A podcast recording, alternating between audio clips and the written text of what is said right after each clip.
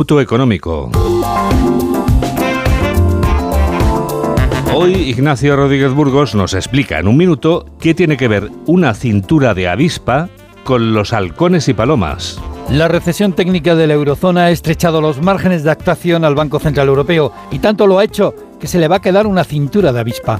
Esta semana la espigada Christine Lagarde debe decidir si sube o no otra vez los tipos de interés en la eurozona. La reunión del Consejo de Gobierno del Banco Central llega justo después de que la Oficina Estadística de la Unión Europea decretara oficialmente la recesión técnica en la zona euro. Con tasas negativas están ocho países de la eurozona, con especial incidencia en Alemania. Por eso se agudizan las presiones sobre la institución monetaria para que frene sus intenciones de mantener la senda de incremento en el precio del dinero. La guerra entre halcones y palomas puede quedar en un punto intermedio con una subida de 25 puntos básicos de los tipos de interés, algo que no dejará contento a unos ni excesivamente molestos a otros. Pero en Frankfurt se mantiene la preocupación por el alto nivel de la inflación. En España conoceremos los datos detallados pasado mañana. También preocupa el inicio de la senda de subida de costes laborales y la pérdida de competitividad de la economía europea frente a otros actores internacionales como China, India o Estados Unidos. El problema de fondo es que esta ralentización europea con el resto del mundo no es cosa de los últimos meses. El PIB de la eurozona es solo un 2% más alto que antes de la COVID,